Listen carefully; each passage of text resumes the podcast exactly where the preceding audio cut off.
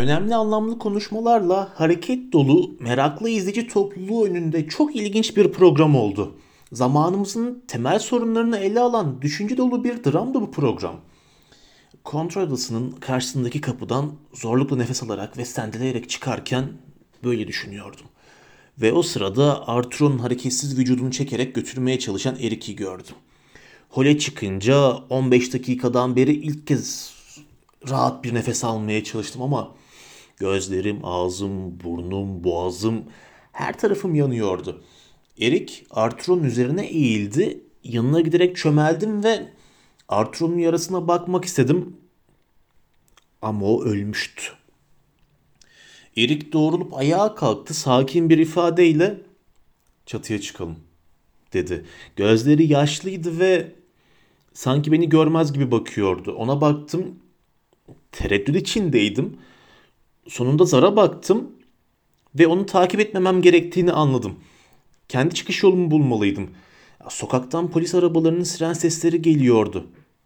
Ben aşağı iniyorum dedim. Erik titriyor ve gazdan yaşaran gözleriyle beni görmeye çalışıyordu. Bir süre yüzüme baktıktan sonra nasıl istiyorsan öyle yap doktor diye konuştu. Sen kazanmak istemiyorsun herhalde. Beni görmek istediğin zaman Brooklyn Heights'ta Peter Thomas'ı ara. Tamam dedim. Ne diyeceğim? Veda öpücüğü yok mu? diye sordu, sırıttı.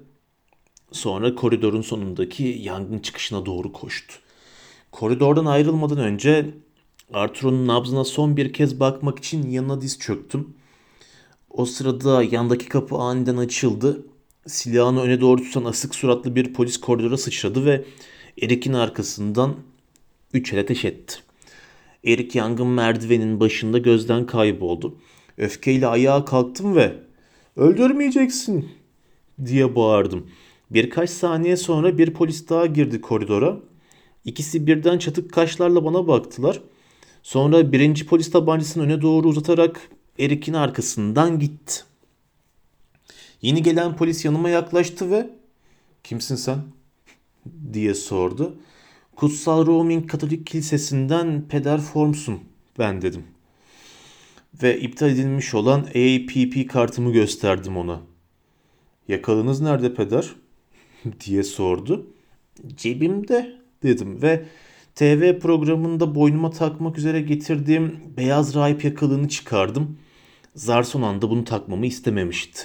Bu beyaz yakalığı siyah balıkçı yaka gömleğimin yakası üzerine taktım. Polis sert bir sesle "Pekala peder hemen çıkın buradan." dedi. "Tamam Tanrı seni kutsasın diyeyim bari." Dedikten sonra nefesimi tutup gözyaşı bombası dumanıyla dolu stüdyoya daldım ve arkadaki ana çıkış kapısına doğru koştum. Karşıda bir merdiven gördüm ve koşar adım aşağıya inmeye başladım. Merdivenin dibinde iki yanda iki silahlı polis bekliyor. Bir üçüncüsü de durmadan havlayan dev gibi üç polis köpeğini tasmalarından tutmuş kontrol etmeye çalışıyordu. Onların önünden geçerken haç işareti yaptım ve alt kata inen merdivene koştum. En alt kata inerken baskın yapan serserilerin arkasından koşan polisleri, onları izleyen gazetecileri, sonra da binayı saran meraklı topluluğu, kısacası önüme çıkan herkesi ve en sonunda da kendimi kutsadım. Ya zaten kutsanmaya en çok ihtiyacı olan kişi de bendim. Dışarıda kar yağıyordu. Evet, batıda güneş parlıyordu ama burada sert güneydoğu rüzgarı üzerimize kar atıyordu.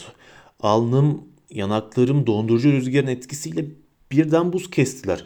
Kaldırımlara yığılmış olan insanlar meraklı gözlerle üst kat pencerelerinden dışarıya çıkan göz yaşartıcı bomba dumanlarını seyrediyor. Herkes heyecan içinde konuşuyordu. Yakın sokaklarda trafik durmuştu. Acelesi olan sürücüler korna çalıp duruyorlardı. O sırada binanın tepesinde bir polis helikopteri uçmaya başladı ve yeni silah sesleri duyuldu. Manhattan'da tipik bir Nisan ortası günü yaşıyorduk adeta.